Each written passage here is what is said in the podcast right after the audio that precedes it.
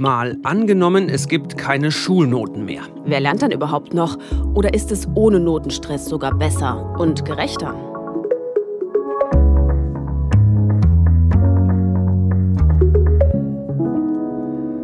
Ich bin Justus Kliss. Mein Name ist Vera Wolfskämpf und wir arbeiten hier fürs ARD Hauptstadtstudio in Berlin. Schön, dass ihr dabei seid bei unserem wöchentlichen Gedankenexperiment. Mal angenommen, unser Podcast, der Zukunftspodcast der Tagesschau. Schule ohne Noten heißt es heute. Da würden sich vielleicht einige darüber freuen, die gerade für ihre Abschlussprüfungen lernen. Mhm. Und nicht zuletzt wegen Corona gab es ja viele Debatten darüber, wie jetzt die Leistungen in den Schulen zu bewerten sind. Zumal Noten ja, wie viele Studien zeigen, gar nicht so aussagekräftig und objektiv sind. Aber Noten entscheiden dann halt über vieles, ob man eine Klasse wiederholen muss, auf welche Schule man kommt und letztlich auch, welchen Ausbildungs- oder Studienplatz man bekommt. Dann ist ja auch die Frage, wenn es keine Noten mehr gibt, hätten mehr Leute da gerechte Chancen? Und was bedeutet das fürs Lernen, wenn es nicht mehr diesen Druck gibt? Dann könnte sich die Tagesschau in Zukunft vielleicht so anhören. Seit es keine Noten mehr gibt, gehen Kinder und Jugendliche lieber zur Schule. Sie haben weniger Stress und mehr Spaß am Lernen, hat eine Umfrage der Gewerkschaft Erziehung und Wissenschaft ergeben. Jedoch sei das Lehrpersonal stark belastet, weil die individuellen Beurteilungen viel mehr Zeit kosten. Auch Wirtschaftsverbände klagen, dass die Auswahl von Auszubildenden ohne Schulnoten viel aufwendiger sei. Dann schauen wir uns doch erstmal an, wie das in der Schule funktionieren kann, ohne Noten. Dafür gibt es ja in Deutschland schon viele praktische Beispiele, denn grundsätzlich muss es Noten geben für den Schulabschluss und auch bevor es auf eine weiterführende Schule geht. Aber es gibt da Spielraum. Das haben die Bundesländer, äh, wie alles in der Bildung, ja hm. unterschiedlich geregelt. Es gibt Privatschulen, aber auch staatliche Grundschulen, die teils ohne Noten arbeiten. Und ich habe mit einer Schülerin gesprochen, die unser Szenario am eigenen Leib erlebt hat. Luna Niesler, 17 Jahre alt. Das heißt, bis zur 9. Klasse hatte ich in meinem Leben nie eine Note in dem Sinne gekriegt. Ich fand das für mich sehr befreiend und im Endeffekt sehr gut und auch, dass wir keine Noten in dem Sinne hatten, immer gut und ich hatte auch nicht das Gefühl, dass ich dann die brauche, um eventuell den Druck noch zu erhöhen oder um produktiver zu sein. Und deswegen fand ich auch gerade in den jungen Jahren, wo man noch so tatsächlich klein ist, diese Art von doch, naja, Vergleich miteinander und auch, dass man diesen Art Druck miteinander hat, dass ich den nicht hatte, glaube ich, hat mein Schulleben schon sehr bereichert und ich fand das echt gut. Luna geht auf die Evangelische Schule Berlin Zentrum und auf dieser Gemeinschaftsschule gibt es Noten erst ab Klasse 9. Und für Luna war das tatsächlich auch so ein kleiner Schock, auf einmal Noten zu bekommen. Ich kann mir das vorstellen, wenn es erstmal acht Jahre lang anders war, war das dann auch mehr Druck für sie wahrscheinlich. Ja, auf jeden Fall. Also sie macht sich zwar selber auch sehr viel Druck, sagt sie, aber dann kam noch dieser Druck von außen und die Vergleichbarkeit mit den anderen. Und äh, sie wollte ja auch gute Noten haben, sagt sie. Und hat sie dafür dann auch mehr gelernt wegen der Noten? Ja, das nicht unbedingt. Und das sieht man auch an einem Gegenbeispiel. Ich habe nämlich noch mit einem anderen Schüler gesprochen, Fabian Hake. Der war erst auf einer anderen Schule, wo es Noten gab. Und als er dann keine mehr gekriegt hat, war das für ihn zuerst ziemlich fremd. Aber er sagt, äh, er war dann nicht weniger motiviert, denn es gibt ja trotzdem Beurteilungen und da wollte er auch gute Rückmeldungen bekommen. Also statt Noten werden die Leistungen dann anders beurteilt. Wie genau sieht das aus? Ja, da gibt es schriftliche oder mündliche Beurteilungen, die sind ausführlicher. Und Fabian fand die wertschätzender und die haben ihm mehr gebracht, weil auch drin steht, was er in dem Fach gut kann und wo er noch was aufholen muss. Ja, so ähnlich machen das ja auch Waldorf- oder Montessori-Schulen. Wir können also für unser Szenario ableiten, keine Noten. Das heißt jetzt nicht, dass niemand mehr lernt. Ja, wir haben uns natürlich auch gefragt, ob das sogar zu mehr Lernerfolg führen kann. Das Blöde, darauf gibt es keine eindeutige Antwort. Aber es gibt ja immer mal wieder Experimente. Vera, du hast dir da eine Studie von der Uni Potsdam angeguckt. Ja, in dem Experiment, da gab es zwei verschiedene Gruppen. Und die eine, die wurde nach ihren Fähigkeiten bewertet, also so ähnlich wie jetzt unser Notensystem funktioniert. Und die zweite Gruppe, die wurde danach bewertet, wie sehr sich die Leute selbst angestrengt und auch individuell verbessert haben. Lass mich raten. Also bei der zweiten Gruppe, die für ihre Anstrengung belohnt wurde, gab es mehr Erfolg. Richtig. Also jedenfalls haben die sich viel besser gefühlt. Mehr Hoffnung, mehr Stolz, weniger Scham und sie waren motivierter. Und das kann dann eben auch zu besseren Lernerfolgen führen. Und bei der ersten Gruppe, wo die Fähigkeiten mit Noten verglichen wurden, da war weniger Motivation da, das Lernziel zu erreichen. Also das könnte für unser Szenario heißen, wenn die Noten durch individuelle Beurteilung ersetzt werden, bei denen auch der persönliche Lernfortschritt berücksichtigt wird, dann könnte das mehr motivieren. Ja, klappt das denn auch praktisch? Also bei der Schule ohne Noten, die du dir angeschaut hast? Ja, das wollte ich von einem Lehrer wissen, Uli Marienfeld. Der ist Mathelehrer und stellvertretender Direktor in der Evangelischen Schule Berlin Zentrum, kurz ESBZ. Und mit ihm habe ich darüber gesprochen, wie dieser Schulalltag aussieht. Also bei uns an der ESBZ ist es so, dass sie bis zur 9. keine Klassenarbeiten schreiben. Die Schüler sind jahrgangsübergreifend zusammen, haben das, was wir Lernbüros nennen. Da gibt es gewisse Bausteine, Module, könnte man auch sagen die sie in eigenem Tempo ähm, und in der eigenen Reihenfolge bearbeiten. Und dann melden sie sich bei dem entsprechenden Kollegen, Kollegen und sagen, hier, ich kann jetzt einen Test dazu schreiben. Ähm, sie also das ist dann freiwillig. Der Schüler sagt oder die Schülerin, jetzt bin ich bereit, jetzt kann ich einen Test schreiben. Ja. Die Lehrer lassen sich zeigen vorher, wie haben sie die Sachen bearbeitet, gucken sich die Aufgaben durch, coachen die Schüler zwischendurch. Und wenn der Schüler meint, ich bin jetzt bereit dazu, dann gibt es einen kurzen Test, der im Grunde genommen das bestätigt, was man eigentlich ja sowieso schon gesehen hat. Aber der Zeitpunkt, und das ist das Besondere, ist völlig freigestellt, wann die Schülerin oder Schüler das macht. Also kann es sein, dass ein Schüler bei Ihnen äh, die Bruchrechnung ähm, innerhalb von drei Wochen komplett drauf hat oder dass es Schülerinnen und Schüler gibt, die nach drei Jahren das erst können? Naja, manche versuchen das zu vermeiden. Und dann gibt es Coaching-Gespräche. Also wir haben pro Klasse, und wie gesagt, Klassen sind bei uns jahrgangsübergreifend, zwei Tutoren, wie wir es nennen. Das heißt, jeder Tutor kümmert sich um 10, 12 Schüler, Schülerinnen. Und die haben mindestens alle 14 Tage ein Gespräch. Wie weit bist du? Was hast du gemacht? Wie geht's dir? Wie weit kommst du voran? Ah, du hast das ganze letzte halbe Jahr kein Mathe gemacht. Ähm, warum eigentlich nicht? Du solltest mal anfangen, auch mit Mathe was zu machen. Und es ist nicht fiktiv. Das kommt tatsächlich vor. Und es kommt tatsächlich vor allem auch in Mathematik vor. Ähm, das kann ich verstehen, versucht, wenn man das vermeiden kann, dass man was anderes macht. Aber manche brauchen eben in drei Wochen nur eine doppelte Stunde dafür und manche brauchen sechs Wochen drei Doppelstunden. Das ist ganz unterschiedlich. Und darum geht es, weil Menschen unterschiedlich sind und in unterschiedlicher Geschwindigkeit und unterschiedlicher Art und Weise lernen. Er sagt ja selbst, die Menschen lernen ganz unterschiedlich. Funktioniert denn so ein selbstorganisiertes Lernen wirklich für alle? Also der Ansatz der Schule ist ja, Selbstverantwortung zu fördern, aber tatsächlich ist das nicht für alle so einfach. Das hat auch Luna Niesler so beobachtet. Bei mir hat es super gepasst, ich kam damit total gut klar, einige halt eben auch nicht. Also dass sie gesagt haben, ich hätte vielleicht dann doch ab und zu nochmal diesen kleinen Tritt in den Hintern gebraucht oder auch gerade in diesem Selbstlernen vielleicht ein bisschen mehr Struktur. Manche haben sich teils ein bisschen verloren gefühlt, auch mit dem Selbstlernen und haben das nicht so gut hingekriegt, trotz halt Unterstützung der Lehrer. Ich glaube, das ist auch sehr typabhängig. Unser Szenario könnte also durchaus dazu führen, dass ein paar hinten runterfallen, weil ihnen die Struktur fehlt, die deutlichen Anreize, der, der Tritt in den Hintern. Ja, aber in unserem jetzigen Bildungssystem gibt es ja viele verschiedene Schulformen und Unterrichtskonzepte. Und das könnte man auch als Vorteil sehen, dass da eben für jeden Typen was dabei ist. Ja, genau. Und ich habe mir da eine Schule angeschaut, die genau den anderen Weg geht, die sich nämlich Unterricht ohne Noten nicht vorstellen können. Ich denke, dass Kinder das wirklich wollen, dass sie schnell, kurz und präzise eine Rückmeldung bekommen. Dass ich das unterstützen kann verbal, das ist nicht die Frage, aber kurz und knackig ist eine Note, finde ich, die erste klare Rückmeldung, die man geben kann. Elke Grammersdorf ist Schulleiterin der Best-Sabel-Grundschule in Berlin. Und in dieser Privatschule gibt es schon in der ersten Klasse, ab dem zweiten Halbjahr, Noten. Die Schulleiterin ist jedenfalls überzeugt, dass unser Szenario nicht zu mehr Lernerfolg führen würde. Also, dass Noten wichtig sind. Wenn man merkt, dass Schüler die Leistung nicht mehr bringen, wird eher reduziert eher Dinge abgeschafft, statt zu gucken, was kann man denn machen, um Leistung weiter zu fördern. Unser Anspruch war immer, Leistung ja zu bewerten, aber im Sinne von Anstrengungsbereitschaft fördern. Ich erwarte Leistungen, aber eigentlich, um Kindern zu zeigen, wozu sie fähig sind. Sie sagen, Noten motivieren. Zensuren braucht es, um die richtige Anstrengung auch herauszukitzeln. Ja, ich kann natürlich Noten nicht einfach nur geben. Dazu muss es natürlich immer äh, motivierende Worte geben.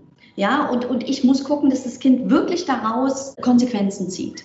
Das heißt, ich kriege eine Note, das heißt aber noch lange nicht, dass ich die kommentarlos einfach gebe. Die muss schon verantwortungsvoll gegeben werden.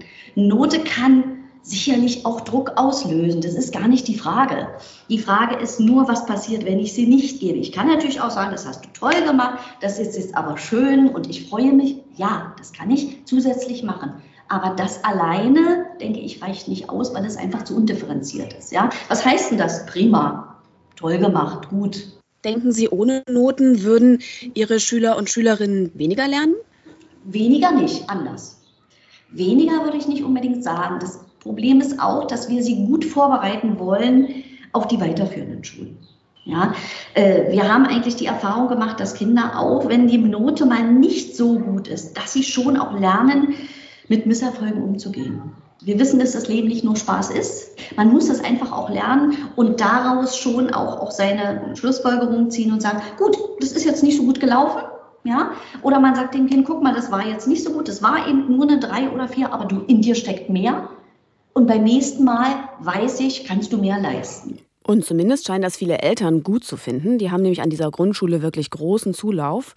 Und solche Privatschulen könnte es natürlich auch in unserem Szenario dann weiterhin geben, die Extranoten anbieten. Extranoten, ja. Ein Argument ist ja, dass sie die Kinder schon auf unsere Leistungs- und Wettbewerbsgesellschaft mhm. vorbereiten. Und das stimmt ja eigentlich. Also wir bewerten ja wirklich alles und jeden, ob im Restaurant oder die Hausärztin, mhm. die Ferienwohnung, auch unseren Podcast. Also überall gibt es Noten. Ja, und alle wollen natürlich gute Noten haben. In unserem Szenario könnte man natürlich noch weitergehen und sagen, vielleicht sollte sich die Gesellschaft verändern. Ja? Also nicht nur an der Schule Noten abschaffen, auch sonst weniger aburteilen und nicht nur mit harten Fakten bewerten. Vielleicht eher die Frage stellen, macht es Spaß? Ist es sinnvoll? Gut für die Gemeinschaft? Bringt es uns weiter?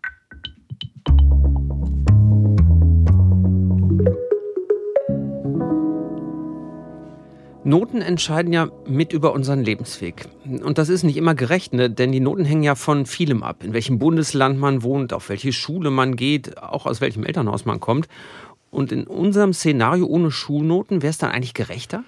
Ja, ich sage gleich, das ist nicht leicht zu beantworten. Aber gucken wir uns mal an, warum Noten überhaupt als ungerecht kritisiert werden. Viele Studien haben ja gezeigt, dass Noten nicht objektiv gegeben werden, nicht mal zwischen verschiedenen Schulklassen vergleichbar sind und eben auch nicht differenziert Stärken und Schwächen zeigen. Ja, dazu gibt es auch ein Experiment. Das ist zwar schon wirklich älter, aber es ist immer noch das Standardbeispiel in vielen Studien.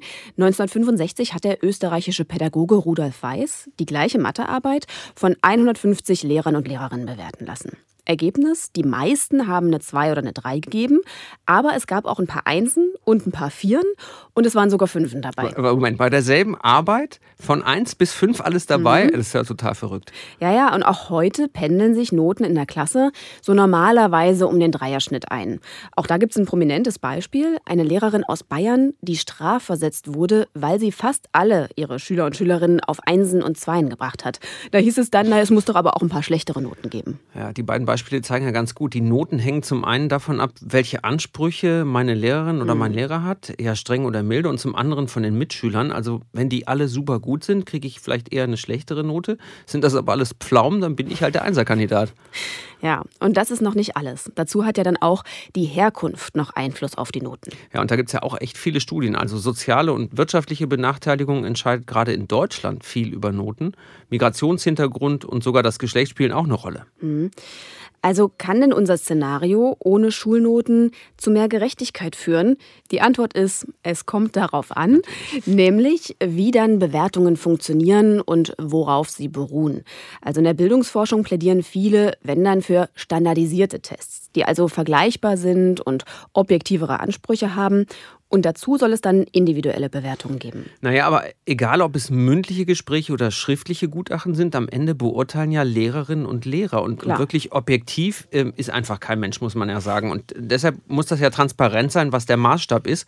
Und die individuelle Entwicklung der Kinder und Jugendlichen muss berücksichtigt werden. Das sind ehrlich gesagt ganz schön hohe Ansprüche. Ja, könnte aber was bringen. Also das zeigen jedenfalls Analysen in der Studie Herkunft zensiert von 2011. Da wollten die Forscher herausfinden, wie Noten zustande kommen. Und dafür haben sie standardisierte schriftliche Tests gemacht. Und das Ergebnis war, nur zum Teil lässt sich die Note mit der reinen Leistung erklären. Ganz viel wird eben durch soziale Faktoren mitbestimmt, also was die Schüler und Schülerinnen mitbringen, aus welchem Elternhaus sie kommen, ob sie gefördert werden, selbst ob es zu Hause viele Bücher gibt, also entscheidet also, damit. Klar ist dann, die Herkunft entscheidet mit über Noten. Ja. Und die Noten entscheiden ja dann über den weiteren Lebensweg und das kann dann ja eine doppelte Benachteiligung sein. Mhm. Und es wäre schon hilfreich, wenn zumindest der Teil der ungerechten Benotung ausgeschaltet würde. Also wenn Noten und Schulempfehlungen sozial neutral wären, dann würde der Einfluss der Herkunft deutlich reduziert. Und zwar hat die Studie vor zehn Jahren errechnet, dann könnte der Anteil der Arbeiterkinder auf dem Gymnasium von knapp 20 auf knapp 30 Prozent steigen. Hm. Also Wie kann das denn in unserem Szenario klappen, Vera? Dafür hast du mit einem Bildungswissenschaftler gesprochen. Ja, mit Kai Marz, der an dieser Studie herkunftszensiert beteiligt war, über die wir ja gerade geredet haben. Er ist Professor für Soziologie an der Goethe-Uni Frankfurt und geschäftsführender Direktor am DIPF-Leibniz-Institut für Bildungsforschung und Bildungsinformation. Und ich habe ihn gefragt, wie Leistungen bewerten ohne Note. Funktioniert das mit Gesprächen, mit langen Berichten? Also lange Berichte helfen, glaube ich, niemandem so richtig, weder den Schülerinnen noch Schülern noch Eltern. Aber es sind natürlich Rückmeldegespräche, die die Lehrpersonen mit den Schülerinnen und Schülern treffen, ähm, Gespräche, die mit den Eltern ähm, stattfinden. Und es können natürlich auch solche Dokumentationen sein, die in Form von Lerntagebüchern beispielsweise auch festgehalten werden. Also im Prinzip wäre es gut, wenn man, glaube ich, ein breites Spektrum an Rückmeldemöglichkeiten wählt. Und da ist die Ziffernote sicherlich nur eine von vielen. Klingt aufwendig. Ist das denn im Schulalltag überhaupt zu machen? Das ist in der Tat aufwendiger, als Klassenarbeiten zu schreiben und die zu benoten, aber effektiver für die Schülerinnen und Schüler, wenn sie wirklich unmittelbar in ihrem Lernprozess individuelle Rückmeldung, individuelles Feedback kriegen. Sie erkennen, ähm, wo sie Lernfortschritte gemacht haben und sie sehen auch, wo sie noch Nachholbedarf möglicherweise haben, wie halt die Schülerinnen und Schüler weiterlernen können, wo sie möglicherweise dann auch noch mal Vertiefung brauchen. Also nicht die, die allgemeine Rückmeldung, sondern die spezifische. Kann ein Schulsystem ohne Noten, die ja nachweislich eben auch nicht immer vergleichbar und objektiv sind, dazu führen, dass es ein gerechteres Bildungssystem gibt, dass auch die Chancen gerechter sind, vielleicht höher hinauszukommen? Also ich bin zwar kein großer Befürworter der Noten, aber ich würde der Note jetzt auch nicht so viel Macht zusprechen, dass sie halt der Motor für die Entstehung von Bildungsungleichheiten etc. ist, sondern es gibt Fälle, in denen die Noten äh, Ungleichheitseffekte verstärken können, sowohl bezogen auf soziale Herkunft, Migrationshintergrund oder aber auch Geschlecht. Aber das Entscheidendere wäre, glaube ich, dafür zu sorgen, dass die Kinder und Jugendlichen sich entwickeln können, dass sie ihre Potenziale entfalten können. Und da ist die Note sich sicherlich nur ein Element von vielen und ich würde die Note an der Stelle nicht zu stark überbewerten. Also Noten abschaffen reicht nicht, um die Schule insgesamt zu verbessern. Was muss denn da passieren? Nein, das reicht nicht. Das wäre auch das falsche Signal an der Stelle. Es wäre meines Erachtens zum jetzigen Zeitpunkt auch überhaupt nicht mehrheitsfähig. Selbst wenn sich Bildungspolitik dazu äh, über alle Regierungsparteien dazu bekennen würde, würde es in der Gesellschaft keinen Rückhalt geben für die Abschaffung von Noten. Also es geht, glaube ich, darum, wirklich guten adaptiven Unterricht zu gestalten, den so zu gestalten, dass der Individualität der Kinder und Jugendlichen Rechnung getragen getragen werden kann und dass, egal ob leistungsstark oder leistungsschwach, die Kinder ihre Potenziale entfalten können. Also er sagte schon, es ist nicht so realistisch, unser Szenario, die Noten abzuschaffen. Und in den Umfragen sind die meisten auch dagegen. 2019 mhm. haben Focus Online und Seaway eine repräsentative Umfrage gemacht und mehr als 60 Prozent wollten nicht, dass Noten durch schriftliche Rückmeldungen ersetzt werden. Und nur ein Viertel der Befragten war dafür. Ja, relativ eindeutig. Und Noten sind ja auch wirklich schon Ewigkeiten das Mittel der Wahl. Also seit über einem Jahrhundert gibt es die Noten 1 bis 5 und die 6, die kamen dann 1938 dazu. Und zwar, weil man eigentlich verhindern wollte, dass es immer die mittlere Note 3 gibt. Tja, also trotz aller Kritik an Noten sind die meisten dafür und das System hält sich hartnäckig. Mhm. Und viele sehen ja auch Vorteile daran. Also Noten sind etabliert, sie zeigen deutlich, wo man steht und sie sind vor allen Dingen leichter nachvollziehbar als mehrseitige Gutachten. Ja, ich zitiere den Bildungsforscher Ewald Kiel. Das Notengeben ist ein schlechtes System, aber wir haben keine gute Alternative dazu.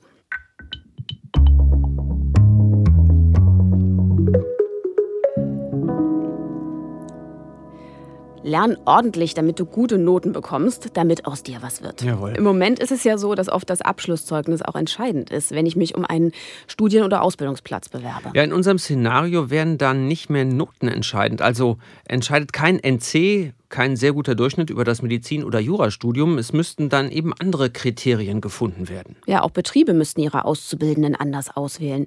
Dafür gibt es ja schon praktische Beispiele, Justus, wo eben nicht auf Noten geschaut wird. Stimmt. Die Deutsche Bahn ist ein Beispiel dafür. Die schauen zumindest erstmal nicht auf die Zeugnisse, sondern machen einen Online-Test. Und warum? Das habe ich Katrin Sünderhauf gefragt. Sie ist die Leiterin der Recruiting-Grundsätze der Deutschen Bahn AG. Wir wollen gerne den Bewerbern, die sich auf die Jobs bewerben, wo wir den Online-Test anbieten, eben eine faire Chance geben. Fair heißt, dass wir im Online-Test aus den Bereichen Rechnen, Text verstehen, auch mechanisch-technisches Verständnis Anforderungen oder Aufgaben geben, die schon dem Schulniveau entsprechen, wo man aber unabhängig von seiner Schulnote, was man bekommen hat, zeigen kann, ob man es kann und wie gut man es verstanden hat, zum Beispiel mechanisch-technisches Grundgesetz anzuwenden. Und das schauen wir uns dann im Nachgang auf Basis der Testaufgaben, die wir bewertet haben, an. Wenn wir unser Szenario jetzt mal durchdenken und alle mhm. Schulabgänger mit einem Bewertungszertifikat kommen, wo keine Noten drin stehen. Was würde das denn für Ihr Auswahlverfahren und für die Arbeit bedeuten? Der Punkt ist, würde sich es in der Aussagekraft und in der Vergleichbarkeit verändern. Denn der Punkt ist, was schriftlich niedergelegt wird, hat ja auch einen Maßstab. Und solange der Maßstab von Schule zu Schule und von Schulform zu Schulform unterschiedlich angelegt werden kann, bleibt die Aussage für mich als Unternehmen tatsächlich nicht vergleichbar. Und dann ist die Aussage über eine Schulnote oder über eine schriftliche Bewertung genauso wenig verwendbar. Also für mich unterm Strich bleibt, ich möchte die Person kennenlernen und den berufsbezogenen Aspekt, der mir wichtig ist für die Besetzung eines Lokführers, eines Fahrdienstleiters, eines Elektronikers, bewerten. Und ich glaube, dass das äh, nicht demselben Kompetenzset entspricht wie das, was die Schulen in ihre schriftlichen Bewertungen oder in die Schulnote geben. Na toll, also eher ein trauriger Grund. Also die Noten sind für die Deutsche Bahn genauso wenig hilfreich, wie es wahrscheinlich schriftliche Gutachten wären. Ja, das müsste halt, wenn, dann vergleichbar sein. Und das schaffen Sie mit Ihrem eigenen Testverfahren offensichtlich besser. Mhm. Nach der ersten Vorauswahl gucken Sie dann natürlich trotzdem noch auf die Noten. Aber das ist eben nicht das alleinige Kriterium. Klingt aber für mich schon nach mehr Aufwand für die Betriebe, wenn sie dann ohne Schulnoten stärker eine eigene Auswahl organisieren müssen. Ja, das ist auch so, sagt äh, Katrin Sünderhauf. Aber der Mehraufwand lohnt sich, weil die Auszubildenden dann wirklich zu ihnen passen. Und es ist ja mittlerweile in den Branchen so, wo es Fachkräftemangel gibt, eh so, dass Mehraufwand um gute Azubis getrieben wird.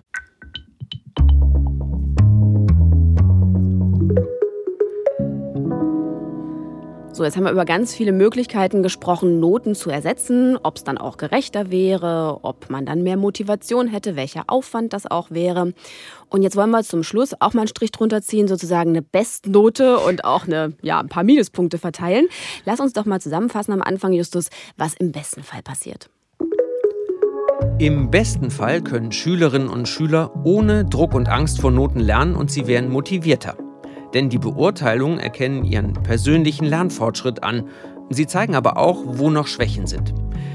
Wie Sie das aufholen können, besprechen Sie auf Augenhöhe regelmäßig mit Lehrerinnen und Lehrern und die gehen stärker auf die individuellen Lernbedürfnisse ein. Durch diese Förderung ist soziale Herkunft nicht mehr so entscheidend für den Erfolg in der Schule und auch nicht für die Bewertung, sodass mehr Arbeiterkinder einen höheren Schulabschluss schaffen. Es werden mehr individuelle Kompetenzen gefördert und wertgeschätzt. Das gilt auch für die Auswahl durch Unis und Ausbildungsbetriebe. Nicht der Notendurchschnitt entscheidet über beruflichen Erfolg, sondern auch persönliche Stärken und die tatsächliche Eignung. Ach, wäre das toll. Ja, schöne Welt ohne Noten muss aber nicht so laufen, Vera, oder? Nee, kann auch anders laufen. Im schlechtesten Fall würden Noten einfach nur durch andere Bewertungen ersetzt, die auch nicht objektiver oder vergleichbarer sind. Dann gibt es zwar ellenlange schriftliche Gutachten, aber niemand kann so richtig was damit anfangen. Nur der Arbeitsaufwand für Lehrkräfte ist größer. Besonders die Schülerinnen und Schüler haben es schwer, die eine klare Struktur brauchen und die sich nur zum Lernen aufraffen, weil morgen der Mathe-Test dran ist. Solange sich nur die Leistungsbewertung, nicht aber das ganze System Schule verändert, bleibt es bei den Ungerechtigkeiten in der Bildung. Für Unis und Ausbildungsbetriebe gibt es zwar standardisierte Tests, aber auch da entscheidet die soziale Herkunft mit, weil sich diejenigen mit mehr Geld und mehr Förderung besser darauf vorbereiten können. Tja. Wir haben jetzt ja viel über Noten gesprochen. Mhm. Vor einem Jahr, ich erinnere mich, haben wir über die Bildung im Allgemeinen ja nochmal gesprochen genau. und überlegt, ob es vielleicht besser wäre, wenn der Bund mehr zu sagen hätte in der Bildung und weniger die Länder. Äh, Titel war nochmal? Schule, Zentral, Stadt, Föderal. Was dann? Die Folge könnt ihr euch gerne anhören, denn mit der jetzigen sind wir durch. Und wir freuen uns auf jeden Fall über individuelle, wertschätzende Beurteilungen Unbedingt. zu unseren Stärken und Schwächen, damit wir uns verbessern können, per Mail an malangenommen.tagesschau.de. Danke euch fürs Zuhören. Eine neue Folge von Mal angenommen gibt es erst in zwei Wochen, denn kommenden Donnerstag ist ja Feiertag. Da senden wir eine Wiederholung. Bis dahin euch eine gute Zeit. Tschüss.